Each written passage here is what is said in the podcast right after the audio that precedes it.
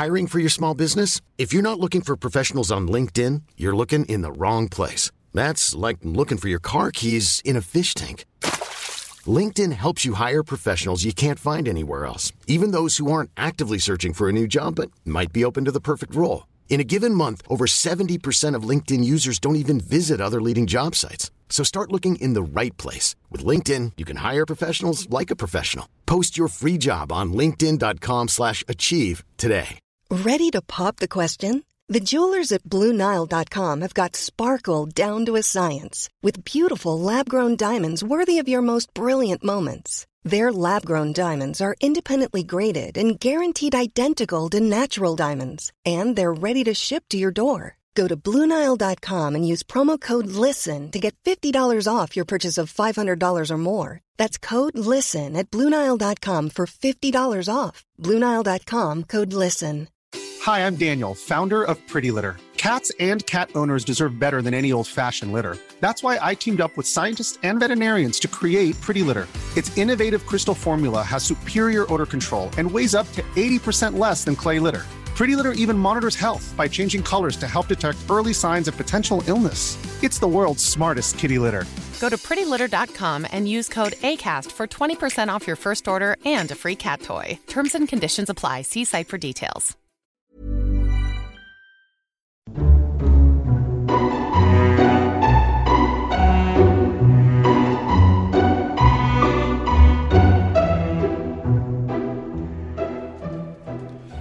Hello and welcome to Lore Watch, a roundtable freeform discussion about lore in the games of Blizzard Entertainment. I'm your host, Joe Perez, and with me is one of several lore focused folks from Blizzard Watch, the incomparable Matt Rossi. How are you doing today? Uh, recently, I was just compared to something. Fair enough. so before we Uh, get started, in terms of what I'm doing today, uh, the only thing I'm really thinking about lately is I'm spending way too much time thinking about the backstory for a character I've played exactly twice in two one-shot Shadowrun games. So yeah, that's where I am right now. Well, I, I personally love it because I think your character is absolutely fantastic. And for those of you at home that are listening to this now, in case you missed it, we did run another Shadowrun game uh, set in the same universe as before. So be sure to check out the the site and uh, and everything. And I believe the VOD is still up for it as well, uh, so that you can actually participate and listen to the wonderful world of uh, weird fantasy corporate shenanigans. So, and before we get started with another thing, uh, I do have a question for you, Matt, and this is not pertaining to lore in Blizzard yet, but it is pertaining to lore in books that you created. Uh, we actually had a question come in about whether or not your books, which are absolutely fantastic in my opinion, uh, are going to be getting an audiobook for the UK at any point. Um, I mean, the audiobook's on Audible. If you can't buy it through the UK Amazon, I don't know what to tell you. Um, if you support me on Patreon, you can get everything I've written, including the and the audiobook as well. We have the audiobook available on my Patreon. So, yeah, if that's something you want and you can't get it through Amazon, throw me like one dollar once for like one month, and then you can you basically just download everything I've ever done and call it good. Fantastic. That's, uh, that's I mean, I don't, I don't really know. Maybe I'll, I'll, I'll make a tweet or something where people can find that. I think that would be a good idea because it was something that people were asking about, um, and not just uh, talking about supporting Matt, but supporting us as well. Uh, we generally answer questions from our Patreons here at Blizzard Watch, which is what we're going to be doing again today. Uh, and if you do have questions for this show or the other podcast or the queue, uh, you can go ahead and send them in. We do have two channels set in the Discord server. Uh, we do have one specifically for patrons uh, that we do look at first, or we try to look at first. So be sure if you are a patron to, to put them there so we can see them. We do have one for non patrons. If you can't do that, we do look there as well. And if you want to email us questions, you can email it at podcast at blizzardwatch.com. And uh, we'll try to answer as many of your questions as we can because honestly, I like answering your questions. I think it's fun. Uh, so we're going to start off with one from Belloc of Dragonblight. Dear Watchers, I really enjoyed this week's discussion about hidden parts of Azeroth and future exploration. However, I think there's one major problem with that. The Vindicaar. It either was or probably still is parked in orbit over, over Azeroth. You can't convince me nobody ever looked out the window. It seems like the only thing required to map the continental landmass is to ask Velen for a pick, and then maybe send Flynn and Mathias to investigate. Your thoughts? How let me ask you a question. Say you got the International Space Station. It's up in geosynchronous orbit. And you don't have cameras, or you have very limited camera technology. And you don't have computers, or you have very limited computer technology. How do you map things? I think one of the reasons we can map the surface of the Earth from space is that we have all sorts of ability to see through clouds. Mm-hmm. We have the ability to take very micro and macro scale pictures. We have computers that can collate tens of thousands of images to create the, the, the mapping we have. The, the Vindicaar is just a spaceship. And in fact, it's a dimension ship. And in fact, as far as we know, it can't do anything anymore. Like its gun doesn't work. It's got a bunch of light forge living on it, and that seems to be the sum total of its capacity. It doesn't it isn't doing anything. It didn't show up for any of the major conflicts we just had. The Vindicaar didn't just pop up and laser the gates of Orgrimmar open. It, it has not been active. Now, obviously, we know it has not been active because it ruins story, but in terms of story, there's a reason why the Vindicaar is not doing anything. I just, it's a non-issue. just because we have a thing that can float up in the air and that you can look down on the planet doesn't mean, you know, we've had this thing for a while and we're still not 100% sure what the planet looks like. Heck, when we were on Argus, we could look through a giant portal right onto the planet Azeroth. You couldn't see any of the land masses.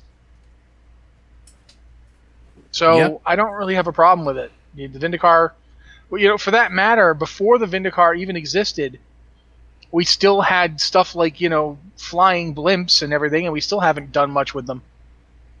I just I don't really feel like the problem with Azeroth isn't necessarily a lack of the the technology to do these things or the magic to do these things since they do have magic.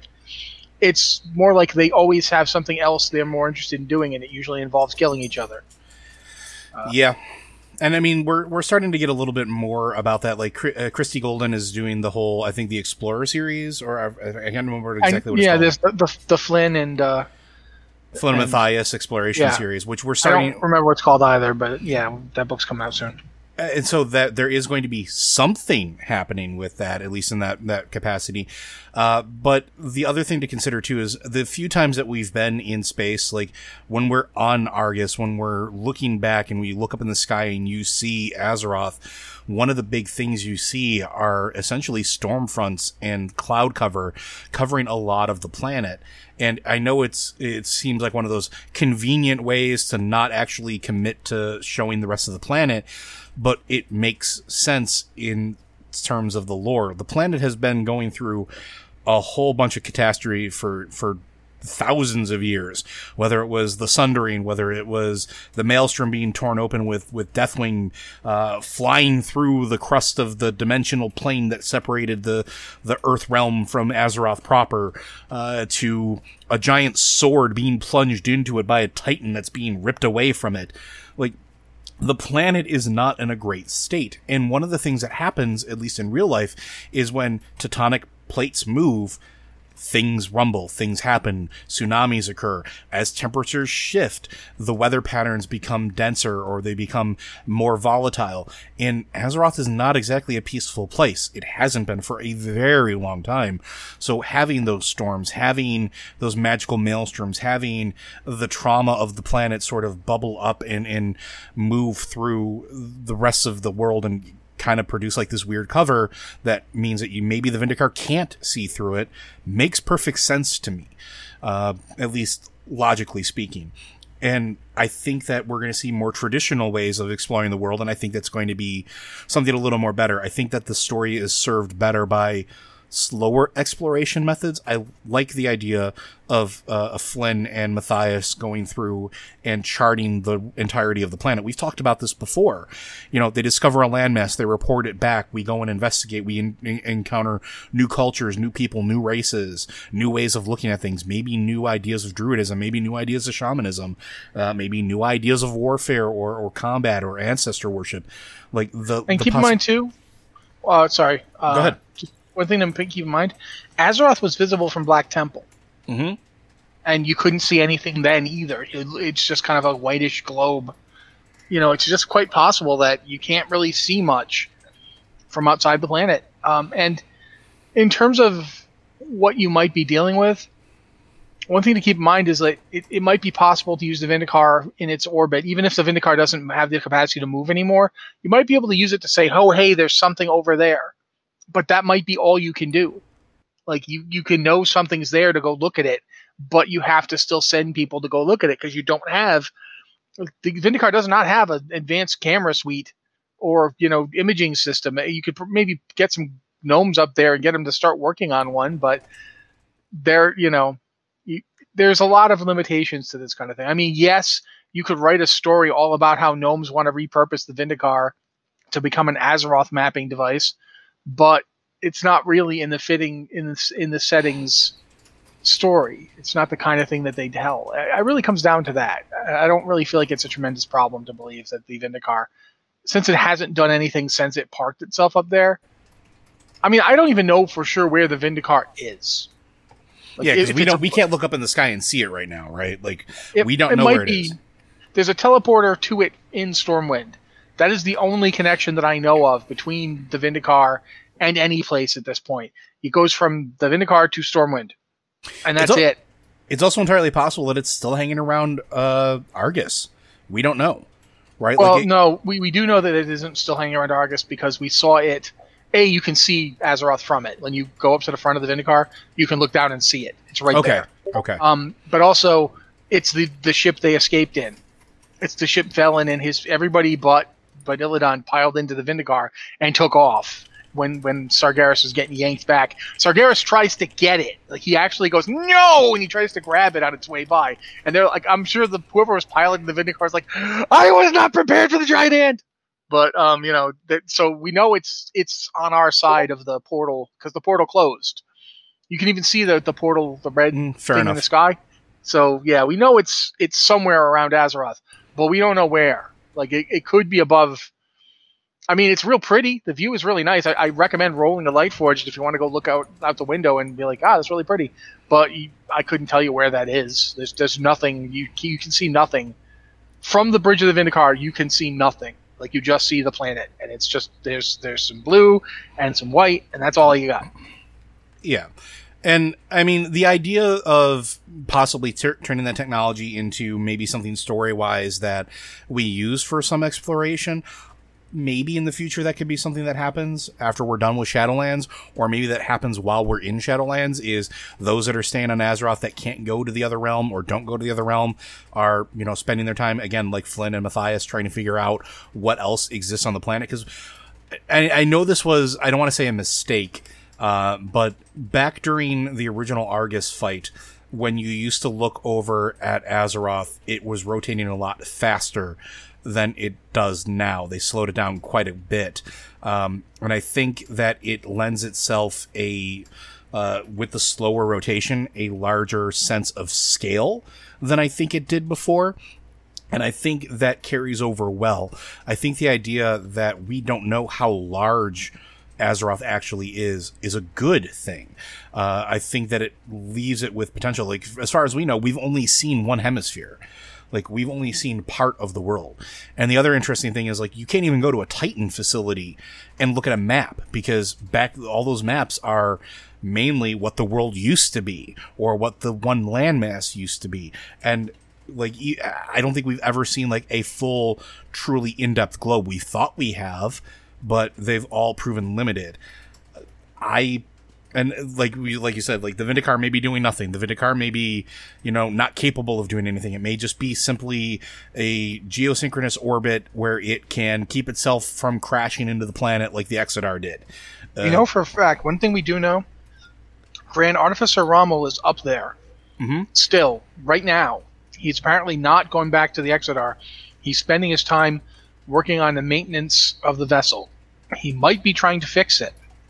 Keep in mind, that gun they fired to, ble- to breach Antorus, that gun was not standard to the Vindicaar. no, it wasn't.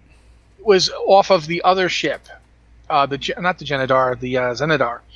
They took they took a Xenedar weapon, and the Xenedar is much bigger than the Vindicaar. Which arguably means it has more power. Yeah, they plugged that thing in, fired it once, never saw him shoot it again. I mean, if you took use the the ability in your campaign, you could you could have it target things on the ground for you. But those were always limited strikes. Those were like shoot these guys. Those weren't blow open this gate into a former Titan facility held by the Burning Legion, please and thank you. And that's what they did. That's how you get in. When you go, that's one of the reasons. That's one of the reasons I hate running Antorus is because you go up to the front door of Antorus, you can't get in. You have to actually go around and go in the side. Uh, and there's a hole that they blew into the building that you go in through. Yeah, it's a whole cutscene as part of that encounter.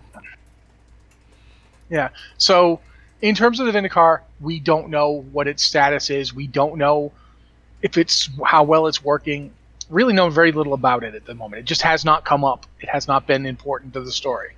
So, but maybe in the future, with the like we said, with Christie Golden's book coming out, I think that we might see more of that, and that might mean something more for the future of the game, uh, which I think would be absolutely cool. Uh, our next question. Hello, Lore Watch. This is Pliskin, 120 DK and Exodar, but you can call me Snake. Bet you thought I was dead. Sorry to keep you waiting. My question is as follows: What possible? Lore- I didn't think you were dead. I thought you were tameable now. By the way, you're tameable now. You're totally tameable now. I, was gonna do the whole uh, Metal Gear Solid Snake, Snake uh, which I just did. So there you go. Uh, my question is as follows. What possible lore explanation is there for our characters not being corrupted in any way from all the different armor we have worn? As a DK, we started wearing Saronite armor, which is the blood of an old god. I understand gameplay mechanics being a reason, but was wondering your thoughts. That's a good question. How do we not become corrupted? What do you think? Well, because we're just so good just so good. We're not corrupted at all, and we're not secretly doing bad things. You mean our decision making has been solid from the very beginning, and nothing we've ever done has been questionable? Back in back in Wrath of the Lich King, as as the amount of Saronite we were using grew exponentially bigger, and as we were putting the stuff on our heads and on our groins and all all over our bodies, I, I remember writing a post saying are we sure about this, guys? Is, does this feel like a really great decision on our parts? And after I wrote that piece, like literally, like the patch after I wrote that piece, Blizzard did a quest for Quel'Delar where you use Saronite to repair it. Mm-hmm. And immediately, the Ghost of Uther's like, "Are you nuts? You use Saronite to repair that thing? Now it's possessed by pure evil." And you had to go purge it. And we kept wearing our Saronite gear after that. I'm sitting there going, guys, guys, I seriously need, we need to have a talk about all the Saronite. And of course, we stopped using Saronite because we found new materials that, that were even even more old gaudy, like the Elementium that that Deathwing made his plates out of. Uh, and it keeps we keep doing this. New expansion. Let's let's find something. I don't know what this is, but let's wear it. This is like resin made straight from the blood of an old god. Okay, sure, yeah, let's put that on uh, you know, we we have poor decision making skills, is what I'm saying. Uh, the whole thing about using corruption in in this particular expansion, the thing that really gets me about it is that we do a lot of it. Um, there's just just a ton of it everywhere. We're just yeah, it's it's a lot of a lot of it to it's me not is good. It, it's, it's it's not. I think ultimately I'm going to shut up so Joe can talk, but I'm just going to say I think ultimately a lot of it we just kind of get we get we do it we don't really talk about it like there's, there's some lip service to we're turning their power against them and then we just move on and I think there's some long term if you look at the results of the player characters actions throughout World of Warcraft we, we, we are at best the the least bad option a lot of the time. yeah. No, that's a that's a really good way to put it. I I so I've given this a lot of thought, and I think corruption is probably the one mechanic that really drives home how terrible some of our idea making processes are as heroes. We're convinced that as champions of whatever faction we are, as truly champions of Azeroth, that we are infallible, that we cannot possibly have anything go wrong, that we are so powerful that we can resist even the corruption of the old god as we put bits of their body onto ours. And it's just a horrible idea. And you look at it, and it's even in the story and the mechanics of the last section of this expansion, right? You are gaining resistance by using essentially a black dragon scale uh, that's been enchanted and powered up through the wahoo uh, uh, using all of again bits of old gaudy stuff because we're going into a horrific visions uh, of brain space or whatever that is this, this land in between realms uh, to get pieces from there in order to power ourselves up to resist the corruption how this makes any logical sense, I don't know. We're using bits of old god corruption to resist old god corruption. Again, why? But as you, your character has those corruption effects, it's the first time we visually see something happen to our characters. And while I personally don't like the effect, uh, because it gives me a slight migraine, the idea of looking at it where there is actually a physical representation of how horrible this idea is, is there. And yes, we can cleanse those pieces. We have the ability to do so. But if you don't, you are crawling with weird purpley black glowing pulsating ichor. And that if that isn't just hitting the nail on the head of everything we've been doing since Saronite and before even, like that that's it right there. How in game how we resist it, there has never really been an explanation. There has never really been anything that has come out and said, here is why the heroes don't fall prey to it. You know what that's treating it like? It's treating it like an allergy. Mm-hmm. Because you can do that with an allergen. If people are like allergic to something, you can actually you can that's controlled immunology. They do it all the time.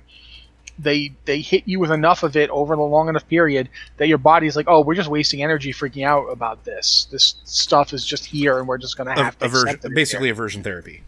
No, no, no, not aversion therapy. Uh, it's literal immunology. They just instead of aversion therapy, which is where they're trying to wean you off of something by making you not averse to it. Oh yeah, sorry. Yeah, This is not that. This I'm is literally. Apologies. Yeah. the, the way that that works. And this works in immunology. If you're allergic to something, they, they can even do it with mosquito bites. If you're if you're really getting feasted on by mosquitoes and you want to dampen the allergic reaction, which is why you get welts and stuff, they can do that. They don't they don't want to because knowing that you've been bitten by a mosquito is useful because mosquitoes can carry like stuff like West Nile. But they can do it. They can they can stri- they can strip you of a lot of immune responses. The thing is, is that I don't think old god corruption is an is an allergy. I'm so allergic to the old gods. I'm you know like oh man I can't eat this. It's got old god on it. Oh I'm sorry. It's like peanuts. Yeah, it's like peanuts. No, it's you can't just scrape off the old god and call it good. It's this thing is literally made of old god. This is old god blood. Um, So so Oh. I don't think that this. I think ultimately this is just one of those things that they did because it sounded cool. yeah, but I And also now- think I also think that there might be something in game that leans to the fact that we're not immune. Now that I'm Well, thinking not- about it, I'll tell you right, Frank, right now. I, I still believe this. Kaja'mite is old god brain. it has to be. Yeah, um, and and the fact that it's so similar to Azerite makes me really really unhappy. I and agree. It says some things about Azerite, Azeroth in her current state. Uh, but yeah, So the other thing that I was thinking about is going back to Mr. Pandaria and the Norushen fight. Like we that is one of the first times where we start hearing the process of you have corruption with you and must be purged. And it's repeated again in Battle for Azeroth in Uldir with Mother. You have corruption in you. It must be purged. We aren't immune to the effects now that I'm, I'm thinking about it. Like the game has even essentially told us as such like there have been literal encounters designed around the idea that you are not immune from the effects of old god or or corruption in some capacity. So yeah, maybe maybe the reason we haven't seen anything that says we're immune to it is because we're not. We are affected by it. It does affect us in some capacity. Uh, we know that Azerite does. We know that Azerite makes us feel more strongly or have bright ideas. We see it in the stories. Uh, we've been wearing Azerite gear for this entire expansion, not just old god bits, but like Matt's pointing out, uh, don't feel good about Kaja'mite, don't feel good about Azerite maybe because it is affecting us maybe it is affecting the way we make decisions maybe it is having an impact on how we are as as heroes in this world so yeah there you go. I don't think that it is uh, any lore reason why we're not, because I think the lore has proven, now that I'm thinking about it, that we are actually 100% corruptible and affected by it. All right. Uh, our next question. Hello, watchers. I've recently finished the final piece of StarCraft 2, and the way it ends is reminding me of several things in World of Warcraft. I know there are a lot of parallels between Kerrigan and Sylvanas, but there's an interesting thing with the ending of Kerrigan's story. At the end, even though she has, in her own words, committed a lot of atrocities, she ends up being given the power of the last Xel'Naga and destroys Amon, and as I recall, has a line about setting everyone free. This seems like an interesting comparison given Sylvanas' words during the cinematic when she breaks the helm, which leads to my question. Do you think Blizzard is going to try going down the same redemption path with Sylvanas, where she makes a massive sacrifice and fixes things? If yes, could you point to any evidence that might lead to it? If not, why do you think they're continuing with these story parallels? Uh, this is from Zunam, a Draenei Death Knight on Nesingwary. You feel strongly about Sylvanas redemption arcs. I'll let you go first. Um, I mean, I don't know. I don't know what they're doing. Um, they certainly might be doing that, and yeah, there's always been a lot of sim- similarities between Kerrigan and Sylvanas uh, since they made Sylvanas. Because remember, Kerrigan actually came 1st Mm-hmm. Um, but since they made Sylvanas, she's very definitely very similar to Kerrigan in a lot of ways. And the storyline from StarCraft Two. That's a it's a hard topic because a lot of people really didn't like that story. Mm-hmm. A lot of people were confused by it. A lot of people just thought, "What? Why? Why is this where we are? This doesn't." Re-. And the Xel'Naga and that stuff was was always kind of out there. That they were involved in the origin of the Zerg. That they were involved in the origin of the Protoss. That they that they did what they did, and then they were gone. They were part of the story, but to have Amon suddenly come back and be this big deal, and how he, he he's so involved in Wings of Liberty, not Wings of Liberty, but you know the whole StarCraft two storyline, big part of uh, Legacy of the Void. I was just writing about Legacy of Void today. So, I mean, ultimately, as a player of the game, I don't want that story. I just straight up don't want it. There is no way to do that. And that's the thing I feel like you, you kind of have to understand. Certain things you cannot just forget happened because somebody, you know, does a heroic last stand moment you just can't you know you, there's no redemption for it. The, you you can't be forgiven for it. Just because you do you know but i i also did this really good thing. Yeah but you still did the bad thing. And you know that's up to the people you did the bad thing to to whether or not they they want to forgive you. And each individual one of them gets to have that. It, it doesn't i don't I, I don't know. I don't know if they're going to do that they certainly have in the past shown a, a willingness to repeat tropes. Um, they like certain themes, and that those themes come up from time to time. Uh, maybe less so now that a lot of old guard people have left the company. But you know, that these that you can't. I I would feel silly trying to deny the fact that you see a lot of the same stuff with Kerrigan and with Sylvanas, and to a lesser extent with Widowmaker. The the strangely blue uh, does bad things, but everybody likes them because they're a popular, hot character. Uh, that's there. I, I'm not going to pretend I don't see it. I, I don't. I just ultimately don't really have an answer for you. I would not like that story. I would not think it was good. That's why I. Uh, but I can't tell you it's not going to happen. Um, I don't know what they're going to do, and and quite frankly, I'd almost be okay with finding out Sylvanas really believed she had the best interest of ever everybody, as long as she didn't succeed. Mm-hmm. You know what I mean? As long as she didn't get to like you know. But look, I saved the day. Everybody likes me again. I, I would at the end of the day want Sylvanas to. There has to be consequences to your actions. If you're the kind of person, when you do that story where somebody makes the hard choice and does the awful thing, like one of the one of the examples of that that I think worked pretty well. Not that I thought Mass Effect Three was perfect, but Mass Effect Two, Mass Effect Three, Shepard chooses to blow up a, a mass relay, knowing it will take out a star system that is going to kill hundreds of thousands of Batarians. They're going to die because of what Shepard does. Shepard does it because the alternative is to let the Reapers walk in and just have unrestricted access to the galaxy. So Shepard does it. And that's presented as it was nobody's sweeping it under the rug. Everybody knows that that thing that Shepard did was like awful. Shepard knows it. Shepard even like at one point confronts a Batarian who's like got a gun on him or her. I'm gonna say her from now on because that's usually what I play. Um, and she says, you know, yeah, you work with us and we can stop the Reapers and save what's left of your people. And he's like, you killed hundreds of thousands. He goes, yeah, and I do it again. I didn't, I don't like it, but it it had to be done. That kind of decision making is fine, but it has to have a cost. And I think that's one of the reasons why people don't really understand it. But Shepard had to die Mm-hmm. At the end of Mass Effect 3. Had to. Could not be a happy ending for Shepard. It's not that Shepard was a bad person, but Shepard had done something that was just going to forever be on them, and there had to be a narrative consequence to it. And that's what I want from Sylvanas' story. I want there to be a narrative consequence to her actions. It doesn't need to be she gets murdered and she's dead, we never see her again. But there needs to be something more than, you know, oh, I saved the day and everybody likes me again.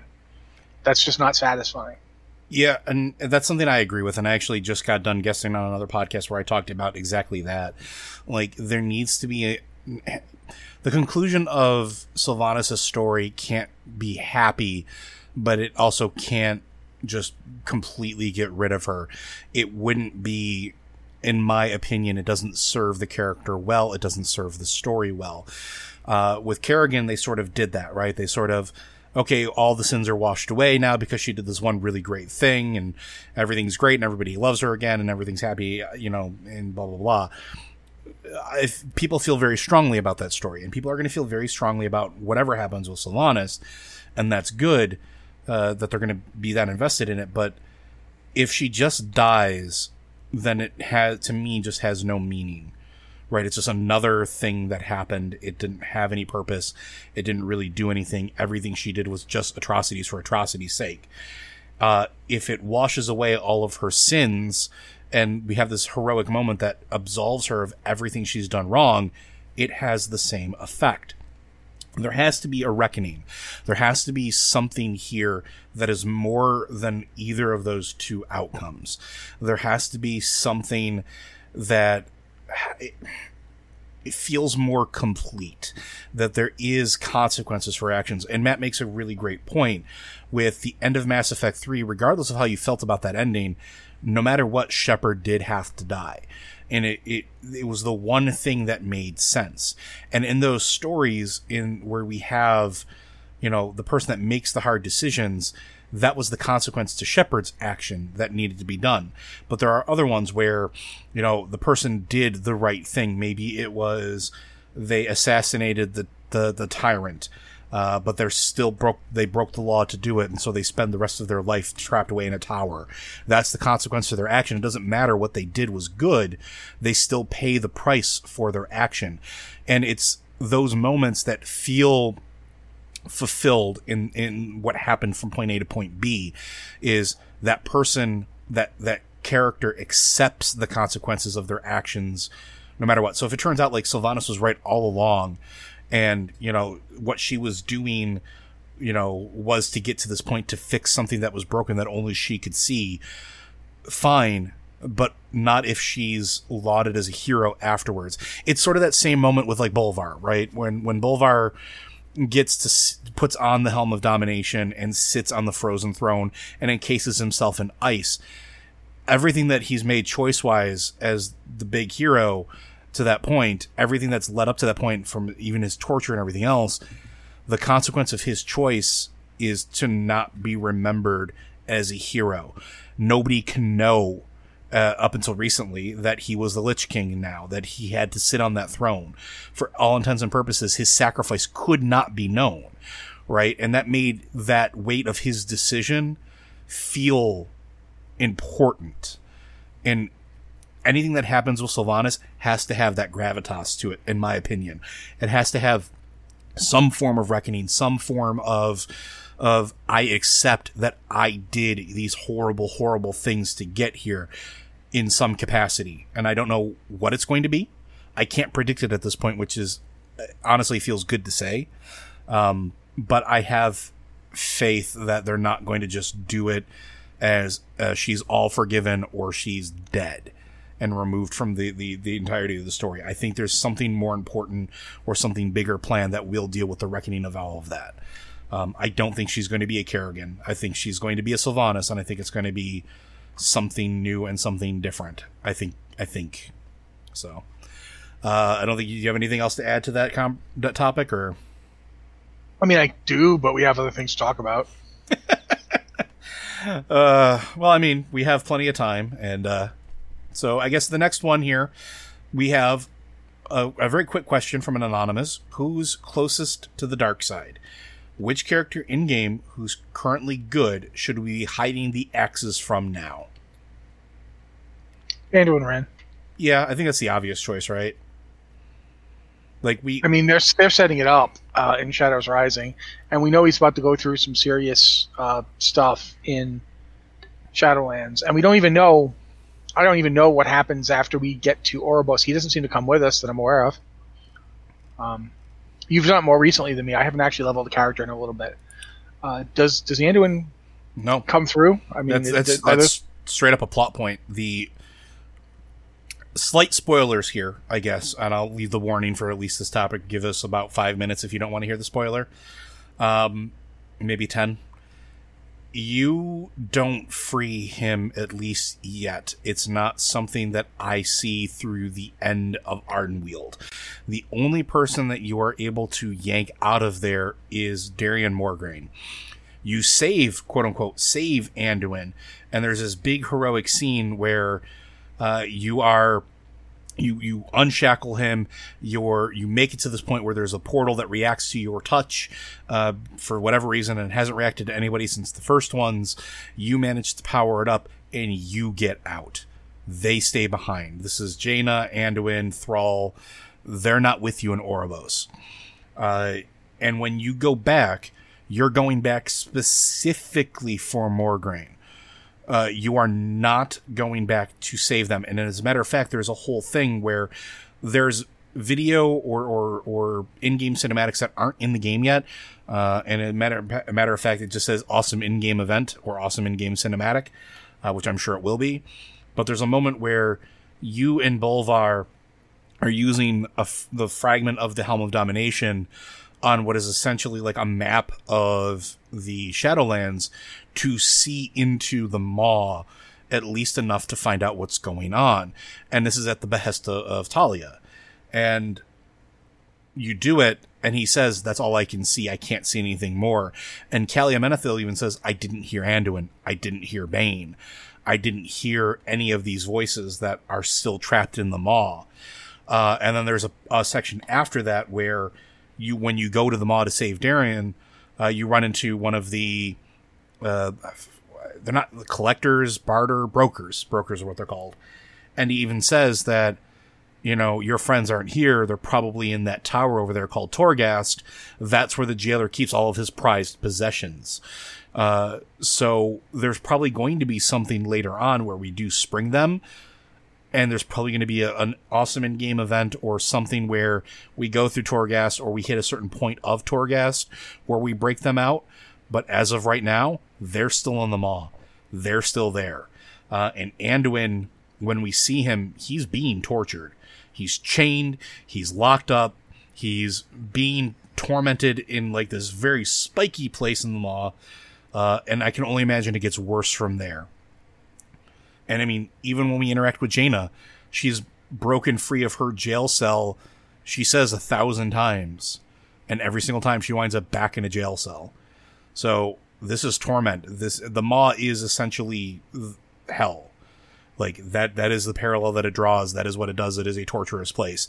So all of those traumatic events that he that, that Anduin goes through, I agree. At the end of this, Anduin's probably going to be the one closest to the edge, closest with the rage issues, closest to, to want to latch onto that shadow power, especially with everything that they've set up in Shadows Rising.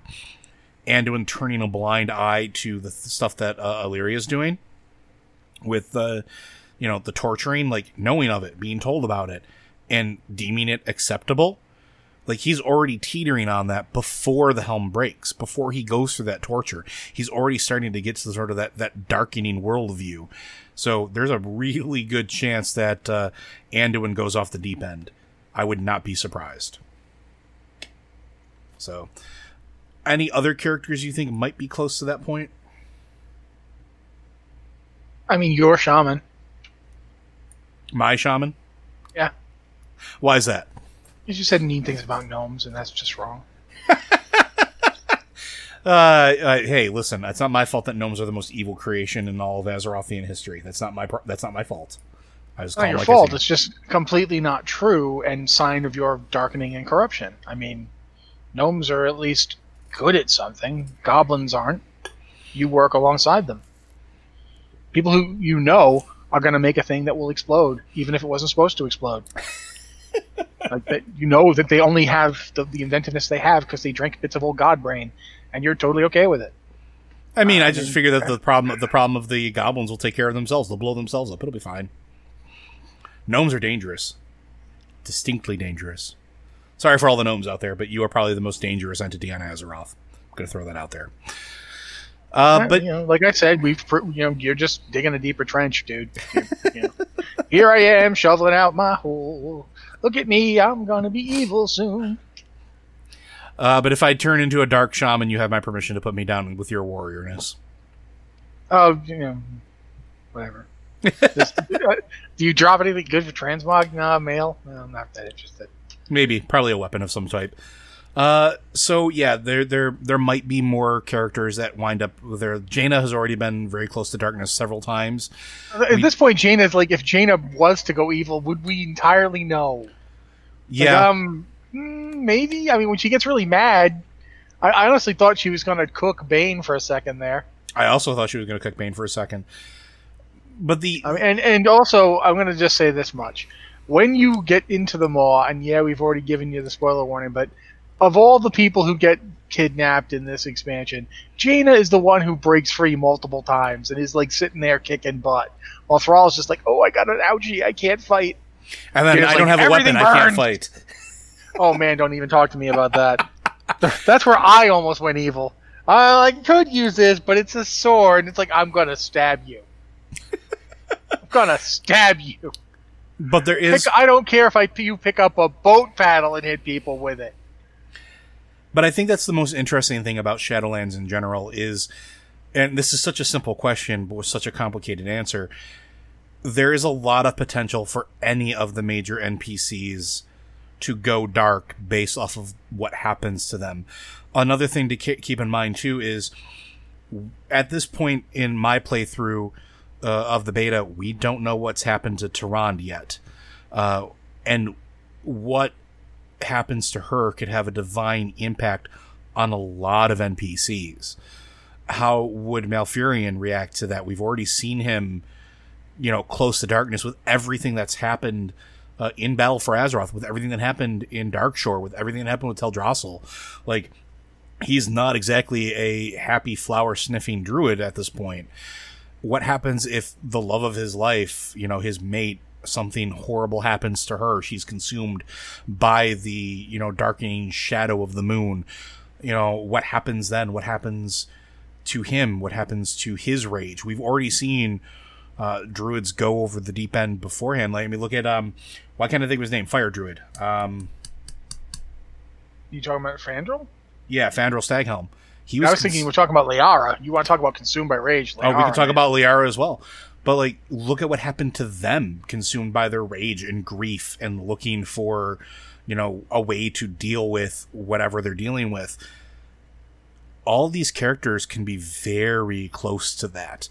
Uh, I, which- quite frankly, you know who's would be interesting? Hmm. Because we've not really seen this very much, and when we did, it was a scheming Machiavellian type. I want you to imagine Bane, Bane Bloodhoof, Mhm.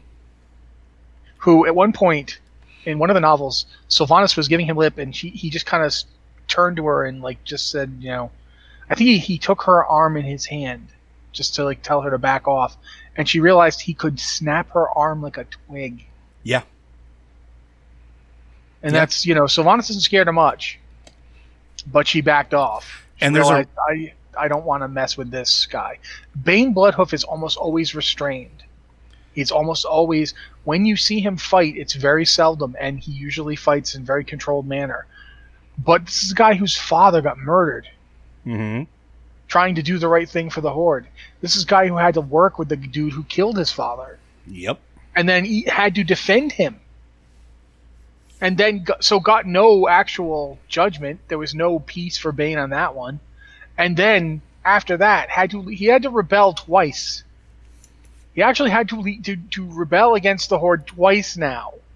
This is a guy who is just waiting for that like tip over moment. And when he gets it, I don't want to be the people who have to try and fight him. Like straight up, he is gonna wreck some people. And if you Keep think about mind- it, you think about it, the two like Bane is another one that throughout time he's had a target on his back where so even Sylvanas had to outmaneuver him. She knew she couldn't take him in a straight fight. Like when he's imprisoned, it's because very likely she intentionally maneuvered him and manipulated him in such a way that he would either have to declare open warfare and you know destroy his ideals and possibly hurt people he cared about or bow his head and you know be accepted as a prisoner of hers right? Like that happens. It's not a coincidence that that's how she goes about removing him from play for a while that's intentional because again like matt pointed out he could destroy her now taking point that he's in the maw he's in torghast he's being tormented he's being tortured we don't know what that looks like yet for him At one point, there is a quest where you end up having to fight Bane. There's And a there's not- a dungeon where fun. the end times. Look at that. We we fight. Yeah, but that's not. I'm talking like in the Maw. There's a quest where they've broken Bane to the point where he fights you, yeah and you have to you have to fight the things possessing him to get him free.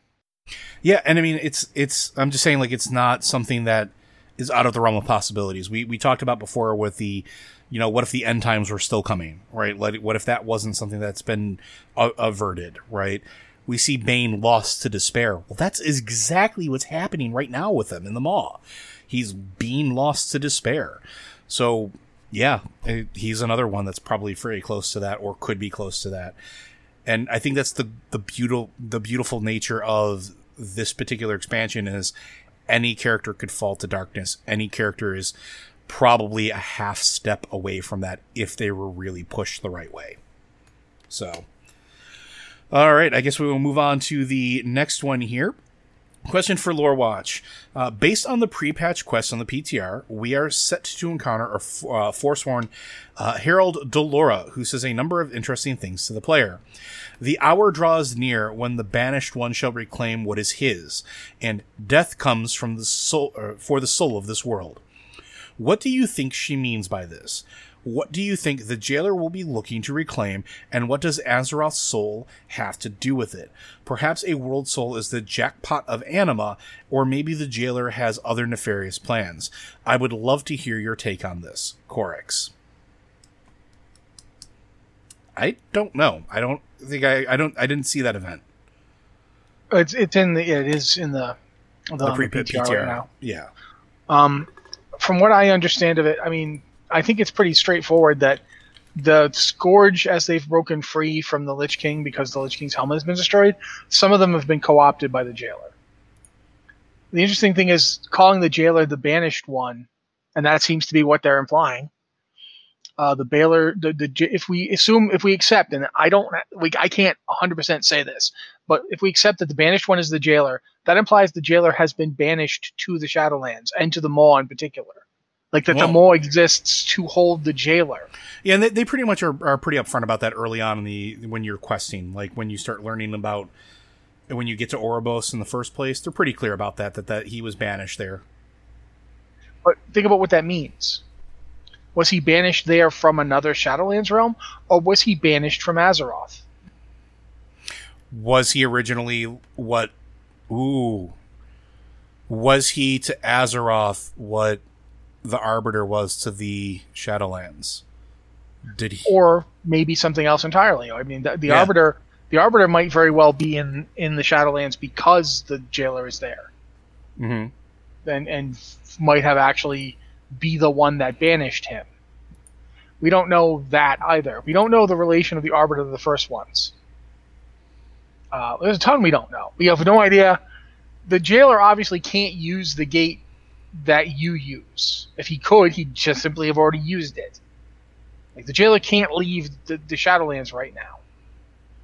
All of this seems to be an attempt to grow powerful enough, conquer enough of the Shadowlands that they can leave. But if that's if that's the case, if it was banished there, if it's reclaiming what is his, and Azeroth is the thing it's trying to reclaim, why is Azeroth his? What does that say? If the soul of this world is the thing that the banished one seeks to reclaim, why is the soul of this world his? And, and we don't know. Remember that this is the final Titan. Remember? Yep, they've we've we've heard that a few times that this is the last Titan, the final Titan. Now, I keep coming back to the idea. At some point in the distant past, Sargeras split a planet open and killed its world soul. That's you know, that relates to this, but I don't know how. I don't know if it's as simple as Azeroth is like the daughter of that world soul because I don't know how that works. Like, how, how does this what is his? How is Azeroth what is his? That's the thing that we, we don't we don't have an answer for this. Like I, I could sit here and I could make stuff up. Like Joe just made up a whole thing about the you know arbiter and and the the jailer and why Yeah. the jail. Just made that up right there. I mean, Yeah, that doesn't, there's nothing in the game telling you one way or the other not at and all. that's that's cool. I mean, we enjoy doing that kind of thing. It's what we do here. But at the same time, There's no substantial some, eh, substantialness to it. We don't. It's not something we know. yeah, there's nothing in game right now that that answers this question. It is interesting, however, that the jailer already seems as soon as the Lich King went down, the jailer was ready to pick up the pieces and take control of the scourge. And that makes it feel like the reason that there must always be a Lich King is not to keep the, the scourge from running rampant, as we were told, but, to, keep, the, jailer scourge from running rampant under the jailer. Mm-hmm. And that might be the original reason the jailer was willing to create the Helm of Domination in the first place. Because we know the Helm of Domination, even in its broken form, can control creatures in the maw. And it's linked because we use it to look into the maw. It's linked to the maw. So, I, Matt's right though. Like, there's a million things we can make up, but we don't really have a whole lot of concrete evidence to really go on. The other option, or the other thing that I keep thinking about, might wind up giving us more information is one of the things that we learn about in Oribos. One of the things we learn about as we're going through Shadowlands uh, is the first ones. It is uh, we don't know who they are. There's not really a whole lot of it, but we know that the first ones essentially created or were part and parcel with creating those that oversee the various realms of the Shadowlands, whether it's the Primus uh, or the Winter Queen or anything like that. They all have a linkage to the first ones in some capacity, and we know that somehow the Arbiter and the Jailer are linked to the first ones as well there's not a whole lot of information of how yet, and I suspect that'll be something we find more as we go through. But then it begs the question of is there a linkage between the first ones and the Titans? Is that some reason why the jailer would be interested in Azeroth, in particular Azeroth's soul? Is there something where is that how he takes form? Because one of the things I keep thinking about, and, and we see in the Maw, like we just talked about with Bane, is that Bane's possessed by things, by entities, by spirits or anima, whatever you want to call it, from the Maw, these horrible creatures. What if that's the ultimate escape plan for the jailer is to infest the Titan and take over its body to replace its soul or mind with his? We don't know. Could be, could not be. Uh, it, this is another one of those things where we're getting little tiny breadcrumbs, little tiny pieces of possibility at this point, but nothing concrete. And we could speculate, but I would feel that anything we would we we could posit, anything we can push forward, doesn't have enough to feel good. Uh, a lot of times when you know the past tinfoil hats and a lot of our theories that we've presented in the past are all us looking at patterns and figuring out next logical steps based on that. This is one of those things where this particular Herald Delora, there's statements that they make, it's just another early breadcrumb. It's another early piece, and we don't have enough of the whole picture to really understand what it even means. So it presents more questions than answers, I think, at this point. Uh, anything else you want to add? I mean, I keep thinking about the concept of I mean, you could use. It could be that he wants to use the uh, soul of Azeroth the way he's using other souls because he, you know, souls are both like they're like weapons and currency. Sorry, currency and resource to them. They use them to make those giant golems. They they use them. Everything you see in the Maw, like that's walking or attacking or what have you, is somehow related to this. So it's quite possible he just wants a really big, powerful soul. I mean, Titan souls usually don't seem to end up in the Shadowlands. So I don't know. I honestly have no idea. But it is interesting. One of the thing, the connection people have made is like,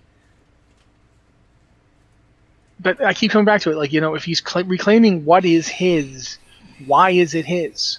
Yeah, what does that mean? Like, is there a, like was there a time when the first ones were creating these figures that the Shadowlands and the material realm we live in were one place? Like, were they separated on purpose? Like, was it the jailer's fault that they were separated? Did, did the cycle of anima begin with the jailer? I mean, like, how? What's going on? We don't have the answer to that, but it is interesting to think about. The other thing that uh, somebody presented the other day to me in a conversation we were having is that uh, just looking at character models in general, the jailer and the arbiter both essentially have holes in their chest, right? Uh, the arbiter looks like it's where something is placed uh, versus uh, like there's something there burning a little bit. But when you look well, at the jailer, mean, it's like a complete if you void. Wanna, if you want to go back into the speculation thing, if the jailer has a void in his chest, we, we go back to his, this is something that they've used in a multiple games now. The concept of figures that break away from each other. Mm-hmm um, the, the whole idea of Tathamet and Anu, both orig- the original Anu pulled all of the evil out of itself and threw it aside, and that created, you know, Tathamet. It's possible that the, the jailer and arbiter have that relationship in reverse. Like the, the jailer did something horrible, and all of the positive elements of its being were ripped out of it, and those elements became the arbiter, who watches over the thing that the jailer was supposed to, and the jailer is banished because it you know did whatever horrible thing created the maw perhaps. I don't know. There's, i can sit here and speculate all freaking day but i don't have enough information to go on right now yeah and the other thing that was presented to me is something that i'm not uh, completely dismissing uh, but it's the idea that what if the Titans were cast from whatever the original entity was that created the Arbiter and the Jailer, going off of what you just said, if it's that sort of mythology where one being was broken into multiple parts. Because uh, if you look at it, one of the interesting things about all the Titans, even though that they are Titans, they all seem to have very distinct areas of influence whether it's arcane or time or life or whatever the case is, they all have something that they're particularly good at.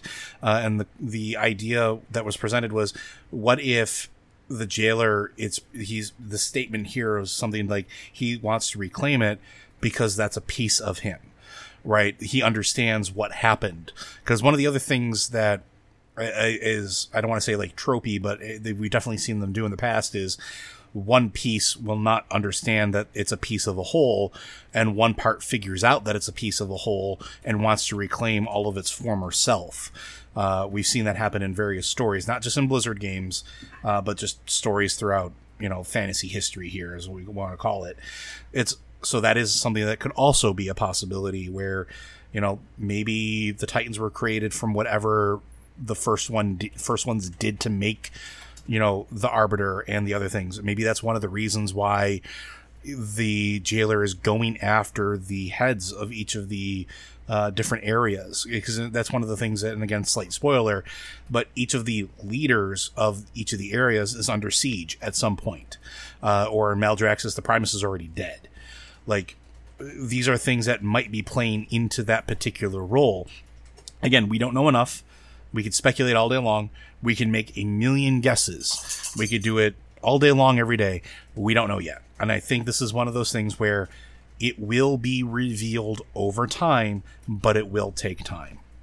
Uh, I don't think there's really much else to add to that one. And we have one more question left, but I don't think we have enough time to really get to it. So we'll save it for next week. Instead, I'm going to do something we haven't done in a while. I'm going to ask for a final thought. From what you've seen so far, as from your experience in Shadowlands, going through your your playthroughs and everything like that, is there a particular thing that you've come across that you don't like yet? Something that doesn't really resonate with you or feels like it might be out of place? Have you encountered anything that you don't enjoy so far in the storyline for Shadowlands? I mean, uh, I feel like to a certain degree, I, I don't know enough about them yet to say anything like that. So far, everything I've experienced has been at least good. I haven't, I haven't there's nothing I've done and been like, oh, this is garbage. I don't want to do this. Um, I'm trying to think of like, for me, like the the zone I've done the most is Bastion, followed by Ardenweald. Um, I've done a little bit of of Revendreth. I've done nothing in Maldraxxus. I straight up haven't gotten to Maldraxxus, haven't done it. Um, and keep in mind, this is all before they reset everybody. Um, I would say that I think Revendreth is extremely interesting,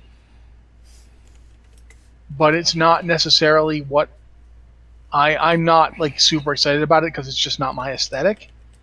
But it's it's really interesting and it's really well done. Uh, Maldraxxus looks to be like an interesting if you if you want to like, it's got a lot of potential to it. I don't know how else to put this. Like there's a lot of interesting stuff involving like you know helping the various figures and trying to figure out what happened to the Primus, where the Primus even is because that that's not clear. Um, but I, I really do love Bastion. I think Bastion's absolutely my favorite. I love Bastion. Uh, Ardenweald I like, but I had a real problem. Like when I get into it, for some reason, it felt like they had tuned it weird. I was just getting destroyed by a couple of the quests, so I didn't finish uh, going through it as much as I wanted to. But I did like what I was getting to see of it. Um, I really liked the idea of a certain green dragon being involved, and, and overall, I thought I liked the theater in in, in Yeah. quite a bit. Yeah. If it, if there's anything, I would say I'm not a huge fan of Torghast. Um, I just it's just not a kind of content I'm particularly interested in, and lore wise, uh, I'm interested in finding out what happens in Torghast, but I kind of I'm kind of worried it's going to be one of those things where we don't find out till a much later patch. And I understand that we have to have some stuff like that. There has to be stuff that happens, but I don't know. I would have to say that if from right now I'm on a wait and see. I don't have. There's nothing that I'm like, yeah, this is bad. I don't like it. Yeah, and I'm in, sort of in the same boat. And the reason I ask it is because I, I've been thinking about this a lot. And normally I'm very nitpicky with with things. Like I, I'm very keen to look and be critical. And this is one of those few times with what I've seen so far. I haven't really run across anything that I don't really care for quite yet. Um, I haven't done any of Torghast, so I can't really speak of it. But I'm I feel right now that at least me personally, this is probably the most interesting experience I've had in a leveling experience in a little while. And and I, not to to take away from the negativism that that I'm saying, but I, I Maldraxxus was a sleeper for me. I thought that I was going to be in love with Ardenweald and only Ardenweald and nothing else. Like I thought it was going to be something that resonated with me, and that was going to be it. Bastion actually made me feel un- weirdly uncomfortable, which was good. It made me feel a certain strong way and made me react to things that were happening uh, in a way that, you know, for me made sense. Uh, and and then I got to Maldraxxus, and it was way different than I expected it to be. The storyline that's presented there, the characters that you interact with, everything that happens there, it's incredibly intriguing. Uh, where Bastion made me feel uncomfortable, Ardenweald made me feel very much at home. Maldraxxus makes me feel intrigued. It makes me want to dive further into things in the history of that particular area. And it's something that I haven't really felt in a while when it comes to like leveling through zones. Like in Battle for Azeroth, the zones were cool, but I didn't really feel the need to like, oh yeah, what's going on with, with Nazmir? Like, I really need to know what's happening here. I didn't, like, I got through it, the story was great, but I didn't feel the need to dive deep. With Maldraxxus, it's like, no, I want to, I want to sit here. I want to catalog everything. I want to get a journal out. I want to do all of the things. So it's interesting to me. And again, I haven't found anything too negative, but who knows what'll happen. I, I, I'm looking forward to trying Torghast, uh, and seeing how I feel about it because I'm wondering if I will echo, uh, how Matt feels about it. Uh, but I think that's all we're going to have time for today. Blizzard Watch is made possible due to the generous contributions at patreon.com slash blizzardwatch. Your continued support means this podcast site and community is able to thrive and grow. Blizzard Watch supporters enjoy exclusive benefits like early access to the podcast, a better chance at having your question answered on our podcast or the queue, and an ads-free site experience. Uh, thank you, everybody, for joining us. If you have any questions for the podcast uh, or the other podcast, please be sure to send them in at podcast at blizzardwatch.com or send them to one of our various Q channels. And with that, we'll see you next week.